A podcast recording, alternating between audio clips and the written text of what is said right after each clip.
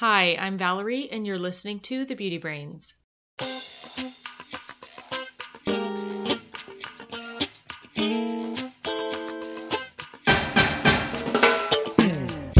Welcome to The Beauty Brains, a show where real cosmetic chemists answer your beauty product questions and give you a unique look at the cosmetics industry.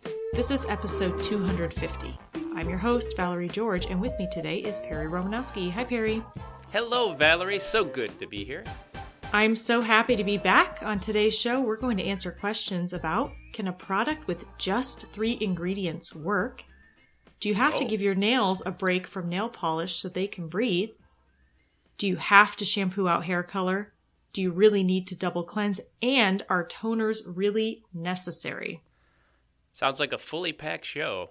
Yeah, lots of exciting questions. And what I like about this is that, well, aside from the first question, it really speaks to routine. Are these things necessary in your routine? So that's kind of fun. Yeah, you, you hear a lot about these kinds of things, and there's a lot of advice on the internet. You know what there's not a lot of advice about? What? Uh, s- surviving having the snow right after you've been in Florida for a month. Oh. I mean, this is it's like Yeah. eight inches here in Chicago. It's crazy. We we are having a cold spell as well. It's Oh, like wah, 35 wah. to 40 degrees Whoa. here. It's Oh, well, freezing. That is cold. Wow. Yeah, it's always cold in the lab though, year round. Indeed. We always have to wear our puffer jackets because they keep Oh, that oh. AC pumping or not uh no heat. So it's it's always freezing at work. But anyway. Well, I've I've been doing webinars. I had a webinar today. I'm doing a webinar tomorrow, which is nice and fun. But what have you been up to? Well, work, of course, but Of I, I've course, teased a little bit over the last um, few months that I've been working on a project four years in the making, and I'm very excited to announce that I will be launching next week. Whoa! Can't wait to uh, unveil that next week. That'll be fun. Yeah, yeah. So we'll we'll talk about it next week. I'll tell everyone exactly what I've been up to. I know we've gotten a lot of questions. I've secretly told a couple people, and then told them if word gets out, I'll know you you told everybody. uh, but yeah, I'll tell you guys uh, what I've been doing and what I'm excited about. And uh, it's not a product. I know a couple people have been hoping we've been coming out with a product. That's for the future for the beauty brains. But Sure. Yeah, anyway, we'll share that for next week. Well, you know, uh, you did share with me your website, and I just wanted to point out that uh, the pictures look really good. Oh, you must have had like professional photo shoot or something. Yeah, I I'm did. like, what? Kate Middleton? She started a website. Yeah. Oh, thanks. Yeah, someone was like, "You photograph very well." I was like, "I know, thank you." I'm just kidding. But um no, you guys will understand what I'm talking about, why I had to invest in great photography next week. You'll learn all about it. yeah, sounds like fun. You know what else sounds like fun? Beauty science news.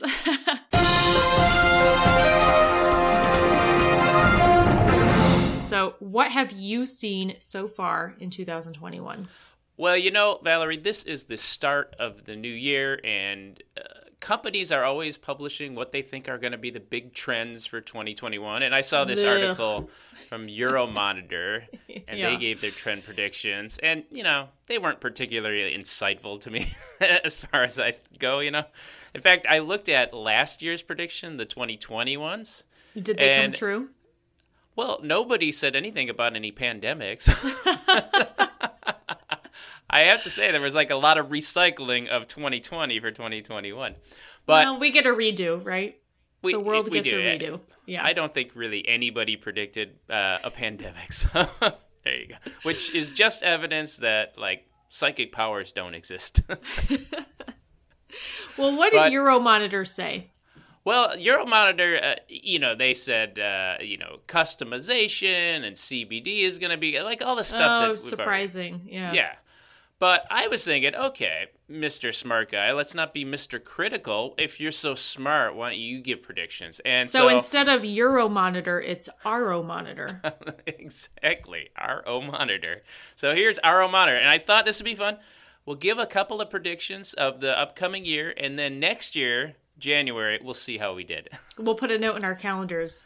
So I've Perry right? Is Perry a psychic? Is Perry the bellwether of the cosmetics industry? a soothsayer, as I like to say. Uh, so here are my predictions. Uh, number one, I believe uh, color cosmetic sales are going to remain flat. I agree. Yeah, well, I mean, who's wearing makeup? It's a pandemic, you know, and Mm-hmm. I know the vaccine's out and, you know, things will start opening up, but that's not going to be till the fall. Well, you know. especially not for lipstick because of the mask. You don't want to get lipstick on your mask. Exactly. All right, my next one. Um, I believe there are going to be more class action lawsuits that are going to be filed against beauty brands. Hashtag lawyered. right, yeah. Well, corporate to- lawyers coming back to the class action attorneys because they have no evidence of any of these claims. But anyway, keep going. Well, I mean, this seems to be the new way you make money in the beauty business. You you go on, you look at you look at the market, like uh, Tresemme, where you say, "Oh, you have DMDM hydantoin, we'll sue you." Uh, J and J is getting sued for claiming that uh, they're an oil-free product. Did you see this one? oh gosh. Yeah, they're getting sued. They're they're they made a claim oil-free, and someone is suing them because some of the materials in there. Um, they're not called oils, but they are oil soluble, so that counts Oh as a my oil. Apparently, goodness. it's pretty crazy. but I think we'll see more of those in 2021. Mm-hmm. And then I, I here's an ingredient prediction for you, right? Um, look Mm-hmm. for labna, labna to make its way into skincare. Do you know what labna is? Um, yeah, I have heard of it. I um am Greek Orthodox and I have some um Middle Eastern Orthodox friends. So you must know that I'm pronouncing it wrong or something. I think it's Lebna. Ah, labna. Okay. I think it's there you go. Lebna. Yeah. I, I so I this is a Middle Eastern food uh, that's sort of a cross between cheese and yogurt, and I think you know that's going to be the new thing that people put into skincare. I And- think we'll see more. I don't know about this, but I, I definitely think we'll start to see more foodie type items, the yogurts, the milks, you know, get Well- back into skincare for that that cross functional approach. If it's good in your kitchen, it must be good for your skin. Well, it's it's a pretty common thing to happen where if an ingredient gets hot in the food area, then it gets transported into the cosmetic area. Mm-hmm. and then my final prediction: uh, your new venture is going to be a rip roaring success. well, now I hope that's true. I hope that's true. I'll say this: you'll make more sales than you did last year. Always so positive. There you go. Just like my blood type. I I tend to agree with your predictions. I mean, for me, it's hard. I actually talked to a coworker at work today. They were on a Mintel webinar about Mintel's predictions for the year, and you know, just by the time consumers see these trends come to market, they're like so two years ago for us. Yeah. You know, waterless beauty is becoming big. Guess what? Like that was a trend prediction on our end of the world in 2017, and it's just coming to market. So For sure. uh, we'll we'll see actually what what happens. Yeah, indeed. Well, that's my predictions. Uh, do you have you have any predictions for this coming year? Not any share? additional. No. Okay. All right, Um. there you go. No. Yeah, I agree. hmm All right, let's move on to the next one. Well, not necessarily news, but a little bit of who owns what. We've played that before on the show, and we're not going to play today. But um, someone named Haley on Instagram contacted me and asked her if we could point her to previous episodes of our podcast where we have covered, you know, who is who and who owns what. Sure, and sure. who acquired who and all that kind of stuff in the beauty industry. And when I was looking back through our shows, we actually never covered that fully in one episode, uh, but we have talked about it here and there and, kind of sprinkled throughout our episodes. So, um, I just wanted to do a quick rundown of who the big players are in the industry and what we do when we want to know who owns what is honestly we just use Google. We Google blank brand parent company or blank Yeah. brand privately owned or we go to basically the the top 10 or 12 big players in the industry and look at what brands they own um you know maybe you know we're not sure but it it's readily findable on the internet pretty much Yeah, and we'll share a link, but there's a website called beautypackaging.com that does every year they update the top 20 Mm-hmm. global beauty companies and that lists all the brands. And the number of brands that are owned by the big guys just keeps getting bigger every year. you know, that's my trend acquisition. I think we'll see more acquisition this year. Uh, but basically, the top 12 brands that own the beauty companies you're talking about or you're hearing about are Procter Gamble, Unilever, L'Oreal, Estee Lauder, Coty, Johnson & Johnson, Kao, Shiseido, Luxury Brand Partners, LVMH, Beiersdorf, and L Brands. Can you think of any others, Perry? No, that pretty much covers. Yeah, you got Estee Lauder, yeah, there. Um, yeah, that pretty much covers them. That, that's it. Like they pretty much own almost everyone, and then you can bet your bottom dollar. Uh, brands are either privately held or owned by some investment or equity company that's not really well known. Yeah, or they're just a startup who uh, who is just waiting to get big enough to be acquired by these guys. yeah, I think that's everyone's dream. Yeah. That is sort of the beauty strategy, right? And you know, it always these brands de- these small brands develop this following and they get these consumers who are just huge fans and then the big guy comes and buys them. Um, and then everyone's all disappointed again because often what happens is the big company has to go through and uh, for regulatory reasons uh, and sometimes for um, efficiencies of scale they change the formulas. I don't know if i've shared the story before but uh, i was on an acquisition once and the brand we acquired was claiming that they had swiss herbs in their formulas and there were no Swiss herbs in their formulas. But I won't say the brand name. But gee, I wonder who it is. but so we had to source some Swiss herbs from Switzerland, just so. Uh, so we didn't have to change that claim, but that's the kind of thing. Like a small company could get away with that for a while. A, a big, big company, company, could never yeah, get away with that. Oh my goodness! Yeah. Yeah. Oh man. so there you go. Actually, you know what the idea was? We hire some guy named Herb in Switzerland to sell us the stuff. so it was a Swiss herb. Awful. Oh my gosh. well, there's one other big piece of news. Function of Beauty's coming to Target. Yeah, uh, I thought this was very interesting because Function of Beauty is this brand which you know, essentially they stole this idea that I had long ago. hey, I had that idea. Did you steal it from me? No, everybody had this idea. I know. Everyone's but had it or everyone's tried it or every brand has tried it. Yeah. It just demonstrates that first there's no new ideas. Everybody so so you know that brilliant idea that you have and uh, out there in the audience or Valerie or even me uh, somebody's already thought of it. the, and it's the other it's thing, the execution. It's the execution. Exactly. That mm-hmm. is the whole thing. Ideas are worth nothing. The execution of the idea is what's worth everything. And so, Function of Beauty, they started up uh, on the internet, uh, yep. and somehow they convinced Target to take their products. So they've been successful enough for that. Now, Function of Beauty says that they are a customized hair care line because the brand will let you mix up your own products. Um, well, I mean, sort of. There are these four base shampoo and four base conditioner formulas, and then they have 10 additives that you can put in your formulas.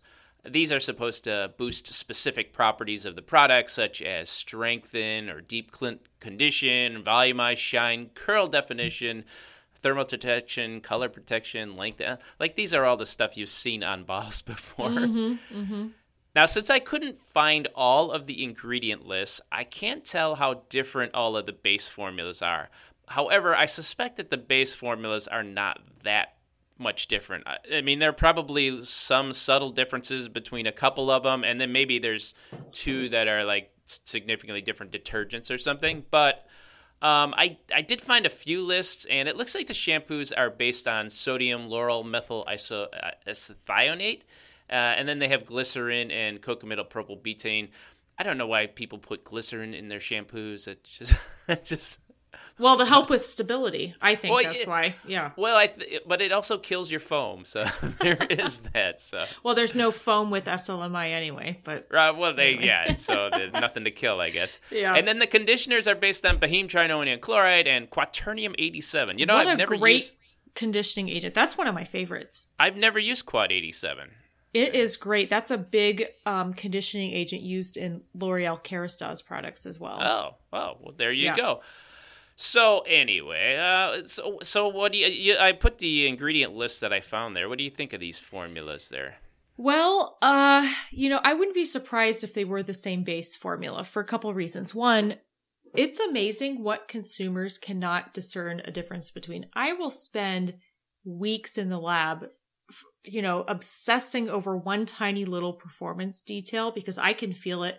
It's what I do for a living. And then we, we panel it and people are like, it feels the same. And I'm like, these are two different things. And, and you've even talked about in your Tresemme days, just changing a, a fragrance in the same formula and people are like, oh God, these are two completely different products. And yeah, like, like they'll rate you know. the foaming differently when there's, you know, in the lab Yeah. it's exactly the same. But yeah, yeah, and I've had crazy. people at work argue with me when they're like, "Oh no, they're two different formulas." I'm like, I literally hold the keys to the formulas, and I'm telling you they're the same thing, and they're like, "No, Yeah. they're not," and I'm like, Yeah. "Okay, you don't work in my department." But anyway, um, I'm guessing just for simplicity and the buying power, you know, it saves you a lot of money if you can buy a lot of the same ingredient um, Yeah. and amortize it over many formulas. I'm going to guess they're pretty similar. It also takes the guesswork out of stability, right? Or it removes one more variable from it. But um, just in general, I think there's a lot of ingredients in their formulas. And, Oh you know, you god, and I, Perry. Yeah. we come from a minimalist formulator approach. Yeah, and it's like, what has to be in the formula? That's all I'm going to put in it, and maybe like a couple nice things, you know, to give a little wow factor. And then whatever I'm required to put in from marketing. But I mean, there's, gosh, if I made this on the bench, like 20 to 30 ingredients I'd have to have in, in a bucket. It's a lot. Yeah, I wonder if what they did was that they just made an ingredient list that could cover any of the additives that you might put in there, right? Literally anything. Yeah. Well, I also think like they must have. There's no way they did uh, four times ten, what that four hundred stability testing. Actually, it wouldn't be four times ten. It would be like the combination of ten things taken three at a time times four. I don't think they did that, right? they probably just. Uh, for stability reasons, you could test all of the ingredients at one time. We call that a gamish in the business. Um, yeah. Well, if they're custom making it and you're using it pretty much right away, you might not have to worry about too much shelf life, right? Like if you work for a brand that does conventional manufacturing, yeah. you know, you don't know how long your product's going to sit on a shelf in the store. But if this truly is made to order, yeah, maybe there's some stability that's necessary. I would argue you would need to do all of it anyway, but sure. it's probably less risky. Yeah, I, hopefully I, you use it right away. Well, I just think it's uh, the, the what I was reading about this this approach that they're doing at Target, which is different kind of than their online one. So the Target Oh yeah, then a they little, would definitely need stability. Yeah. yeah, it's a little less customized. You can still get your ten additives in, or get your three of your ten additives in uh, at two dollars a pop too. but just to finish, so it's it's an interesting concept. Wait, uh, two dollars an additive? Yeah, so I think the shampoo is like fifteen bucks, and then every additive you want is two more bucks. So, so, so it's I have to say it's clever marketing. Uh, but to your earlier point, you could put in one additive or all ten. I don't think you're going to be able to tell a difference. Oh my gosh, I'm in the wrong business. I'm on the wrong end of the business, I should say. Indeed, Oh, indeed. Well, it'll be curious to see how Function of Beauty uh, functions at Target. Well, let's get to some beauty product questions. Well, this first question I stumbled on. It was uh, sent to us by Renee, and it was very interesting. And it was interesting because I didn't have an immediate answer to this. um, Well, I did because I have gotten the same Instagram ad Renee has probably gotten. oh, well, there you go. So Yeah. here's the question. Um, and she lists this company, uh, Symbiome, and she says, How does this company make a cream with only three ingredients?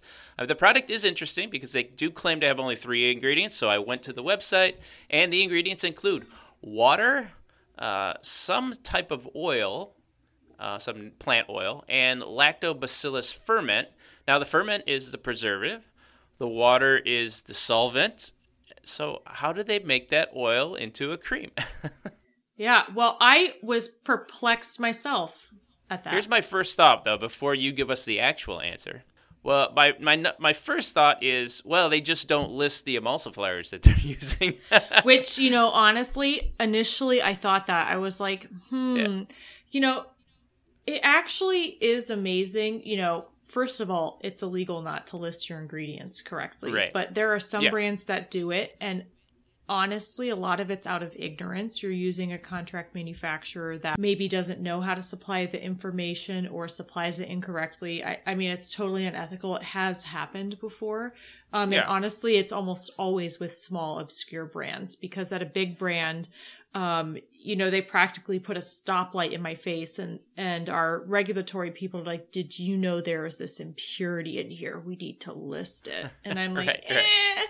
Um, but anyway, yeah, that was my first thought. Did you have a second thought? Uh, no, I mean, I uh, that's kind of where my first thought goes. Then my second thought is like I I am familiar with some. There are some technologies where you can make really tiny particles. I just didn't think that was Uh-huh. being used much in the cosmetic industry. Well, um, you're right. That's what they're go. doing. So basically, there there is a company who can manufacture this type of technology. It's small scale, but essentially it's a nano emulsion. So typically, when you make an emulsion and you mix water and oil together, you need heat. You need what we call shear, which is the amount of force being used in mixing. And usually you can achieve that by a certain type of propeller or the speed in which you're mixing the ingredients at. Uh, in the case of a, in making this nano emulsion, um, it's special equipment. It's incredible sets of shear and you're limited on how much you can make at one time.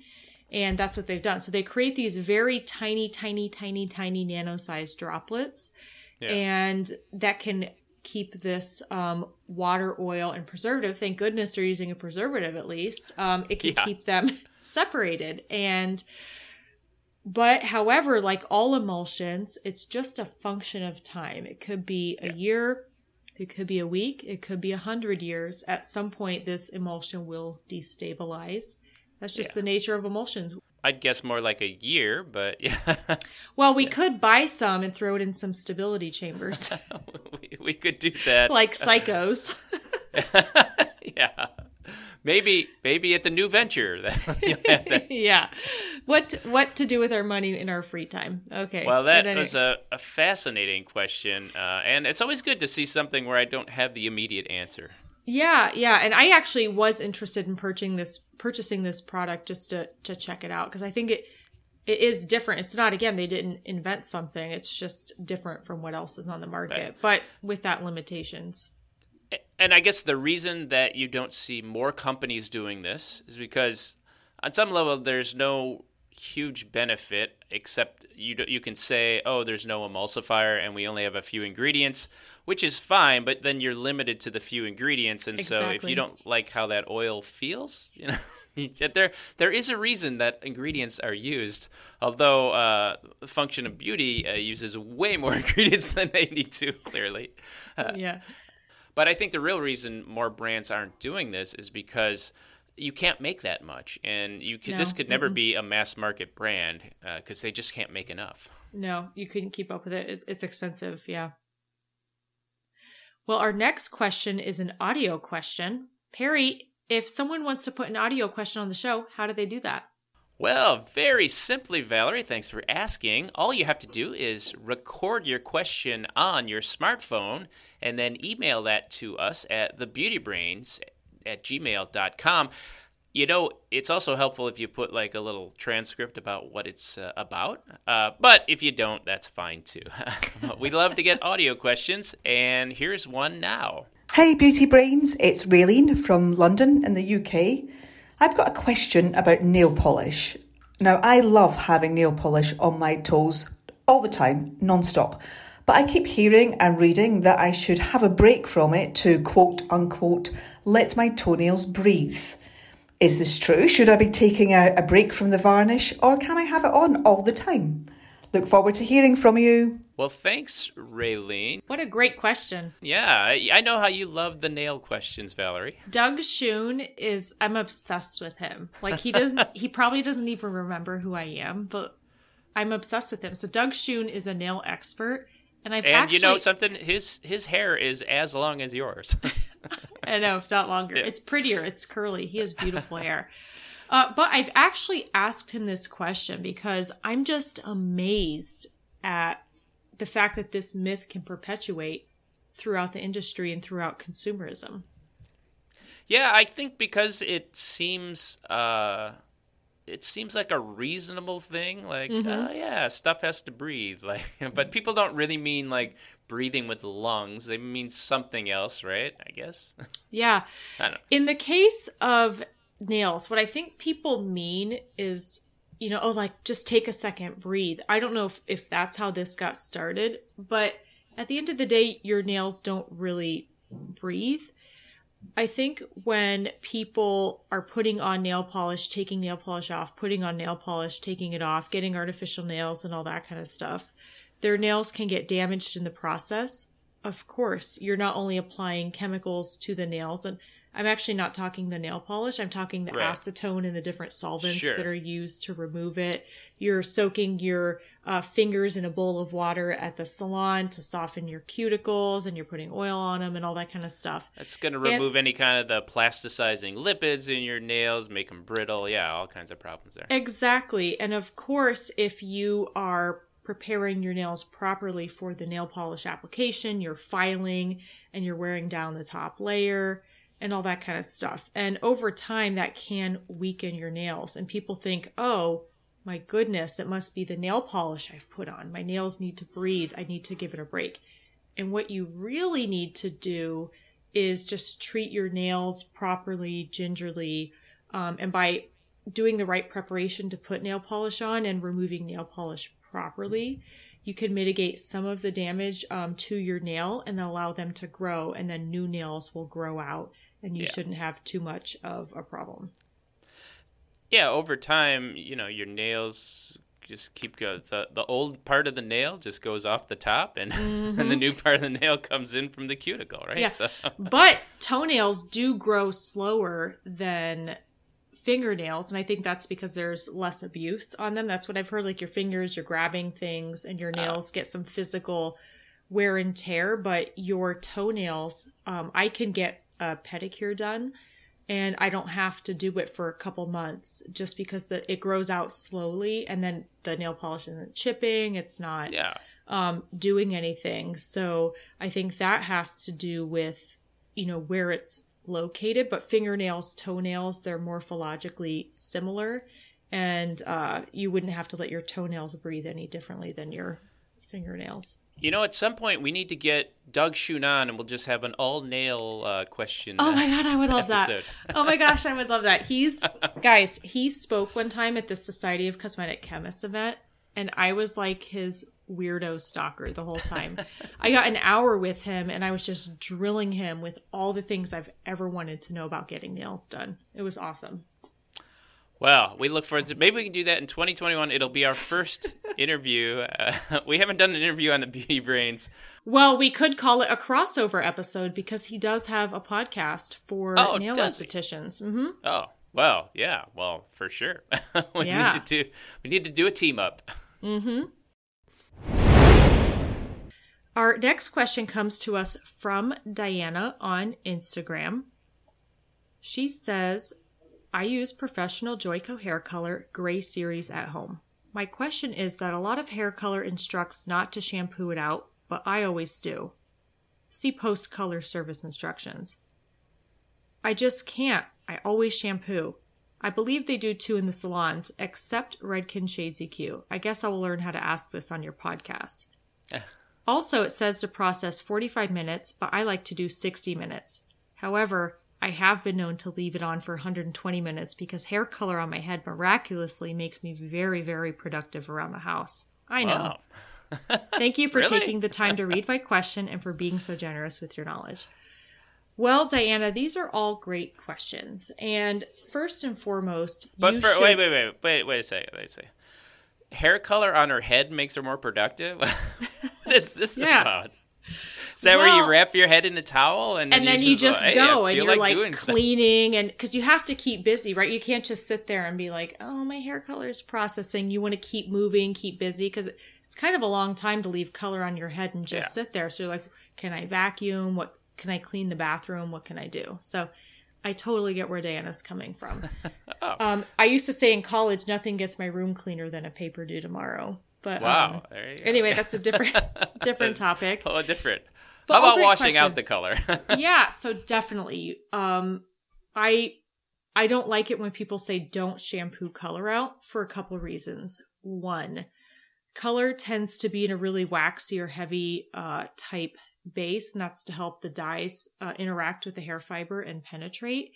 And you want to wash that off the hair. Just using water can and can help get some of it off. They say color washes out color, and what stylists mean by that is you can put some water on and then use the emulsifiers in the hair color to kind of rub on the hair and, and rub the skin and get all of the dyes off. But it doesn't really get all of them off. And when we're talking hair color, we're talking reactive chemistry, reactive products.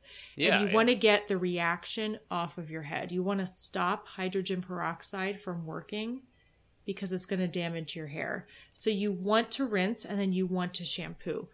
Don't worry about it rinsing all the color away. You have so much color just freshly deposited into your hair. The first shampoo is not going to be a big deal. And then use a low pH conditioner to uh, close the hair fiber down, and uh, then you're ready to go.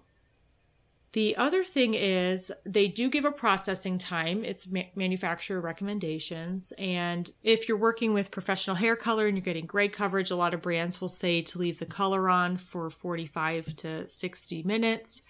And that's fine. There's nothing wrong with that. When you are coloring your hair, the biggest advantage you have is time. The more time you leave it on your head, the more time it can penetrate into the hair fiber. But after a certain amount of time, only so much can penetrate. So if you're leaving it Ah, on right. for 120 minutes, you know, if your skin can tolerate that, that's fine. I don't think you're going to get a whole lot more gray coverage than 60 minutes just because the hair fiber can only absorb so much. I know this to be true because sometimes I'll make swatches of color in my lab and then I'll go do something and I'll forget they're there and then I don't hear the timer. And I'll be like, oh, beep, you know, and I'll go back in the lab and like rinse them. And guess what? The, it maxes the out same? after. Yeah. yeah, it maxes out after some point, right? So, of course, it depends on the color and that kind of stuff. But It's like when Um, you get your clothes when you get your clothes wet. Uh, at some point, they're as wet as they're gonna get. Putting more water on them isn't gonna get them wetter.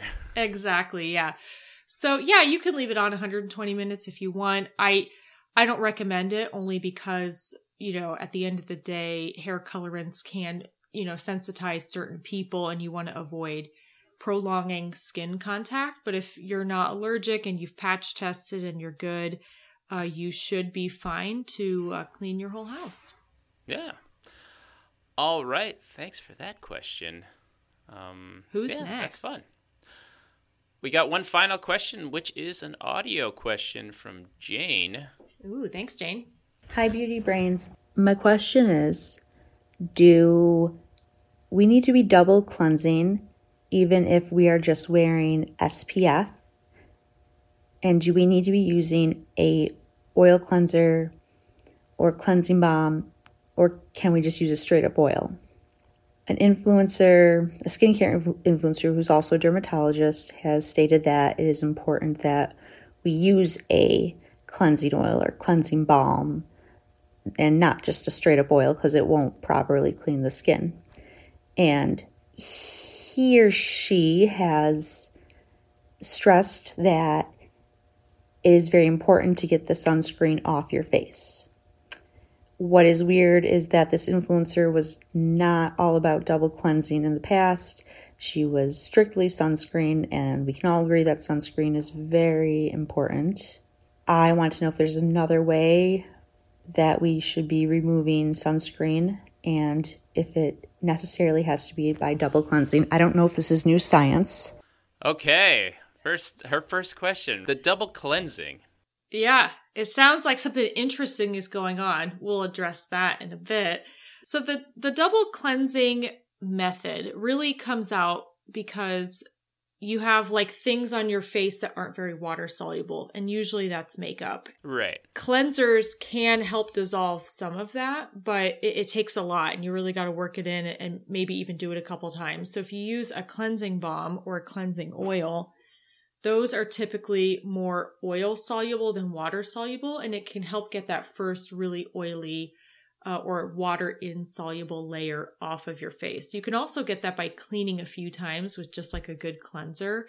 Uh, but it's Right. easier to use these like the first time around, and then you can use a regular cleanser to get the rest of whatever um, else off of your I think the idea with the double cleanser is you take an oil that you know is, or a, not an oil necessarily, but a uh, a non-polar molecule, which is has this, uh, you know, is opposite of, of water, which is polar. But anyway, you take a material that's more compatible with the makeup, and then you put that on, and that's going to lift the makeup sort of off the surface of the skin and sort of put that other oil down there. And then when you use the cleanser after that then that's going to uh, be better at removing uh, everything off your face. That's the theory there. But you, but you're right. If you cleanse your face a few times you're going to remove just as much uh, oil as double cleansing. Yeah. And the reason why I think using just an oil may not work is because at the end of the day, you need whatever emulsion you've created on your face, whatever thing you've put on to, to get the makeup off, the more Right. oily type product. You need the water to interact with it and pull that off the face. And the reason why just an oil is not going to be as effective as an oil cleanser or a cleansing balm is that the oil cleansers and cleansing balms typically contain emulsifiers that when the water hits the face, they Yeah. dissolve in the water and it can be removed from your face. Using just an oil doesn't have that. So it's kind of like you're trying to wash oil off your face with water and it, it's just not going to be as effective.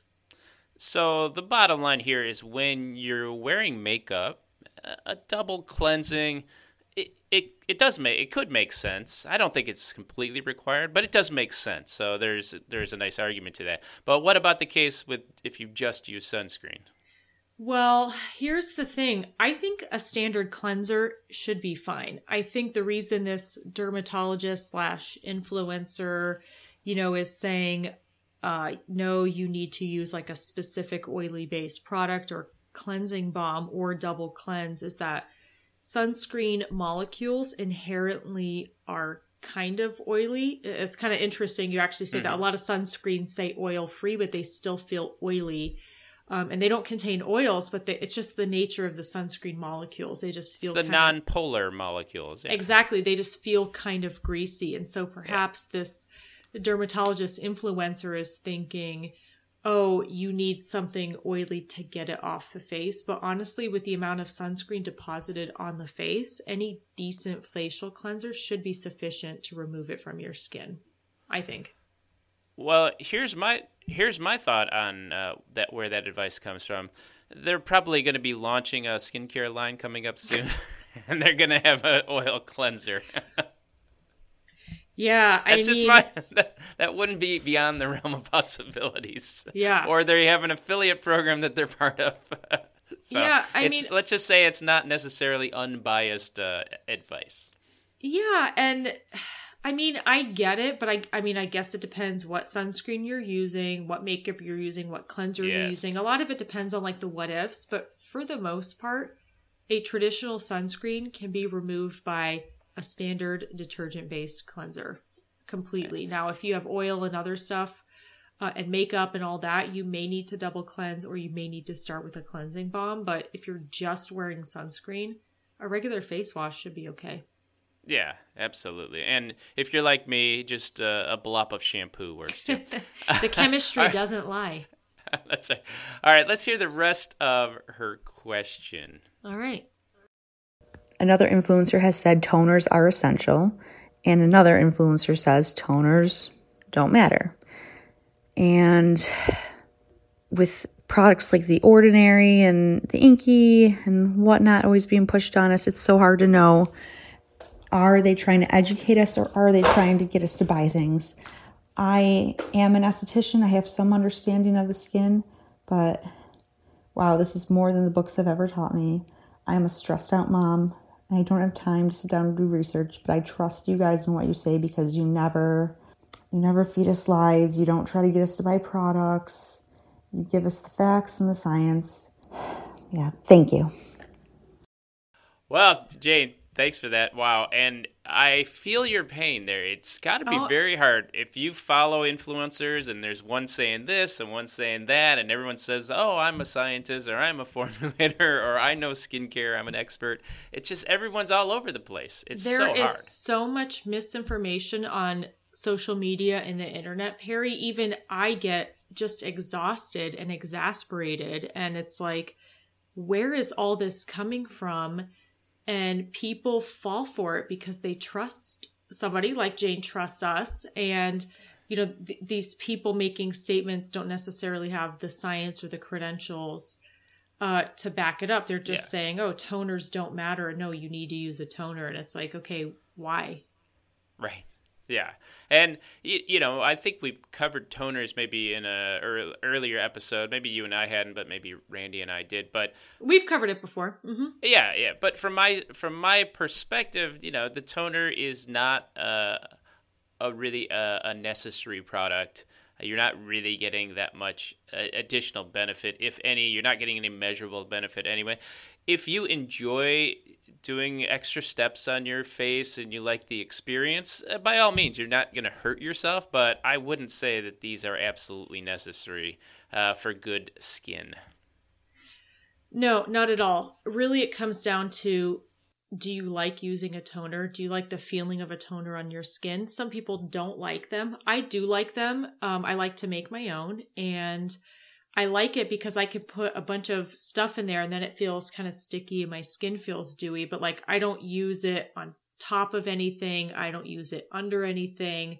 I just use it because I like the feel. On days where I don't use it, I'm fine. On days I use it, I'm fine. It really just depends what what kind of mood I'm in, how dry is my skin, what's the weather like? Do I want something cooling on my face? But guess what? Whether or not I use it, my skin is totally fine. I know a lot of estheticians say you need to use a toner, or a lot of skincare experts say you need to use one to deposit goodies on the face or to clean up any excess surfactants from the cleansing process. But you're going to be fine if you skip that step. Yeah. The only toner I ever use is on my printer.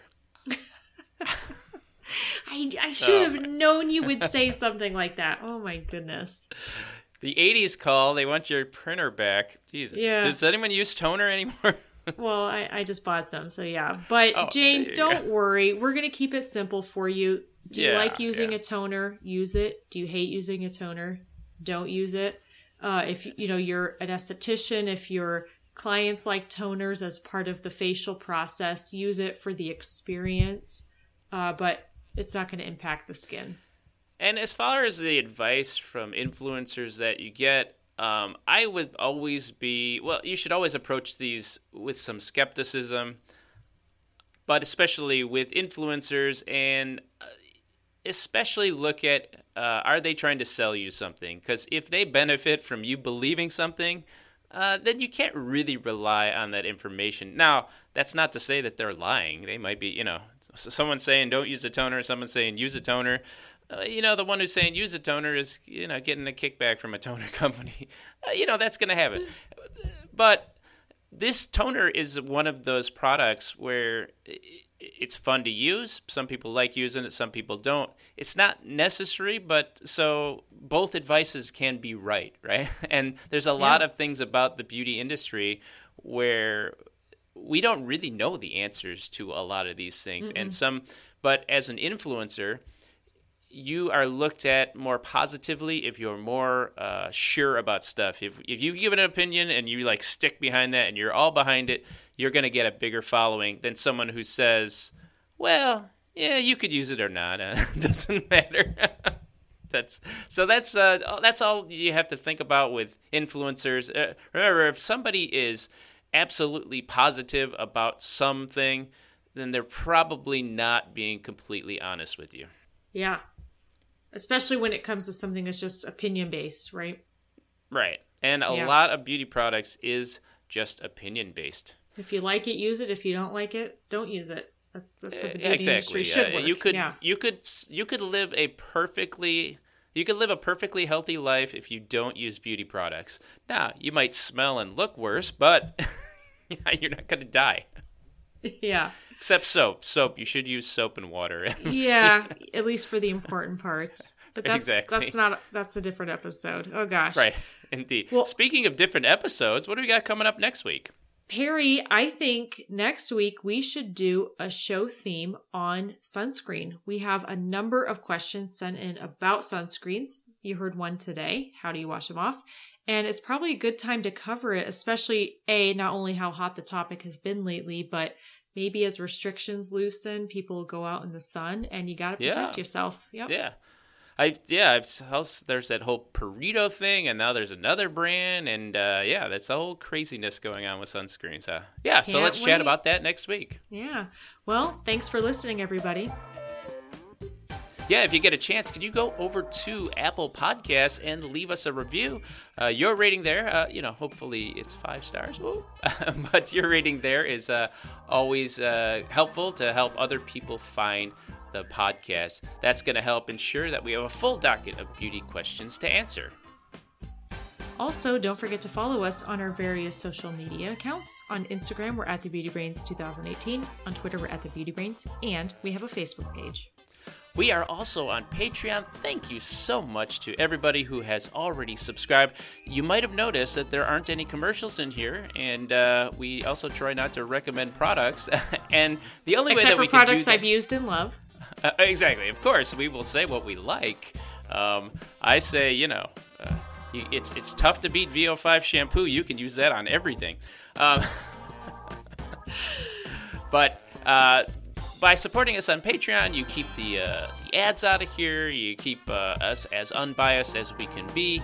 Uh, so go to patreon.com slash the beauty brains and subscribe. We also uh, have done uh, monthly um, Patreon only events and uh, maybe not monthly, but every couple of months. I think we'll have another one in February. Yeah. Well, thanks again for listening, everyone. And remember, be brainy about your beauty. Thanks, everybody.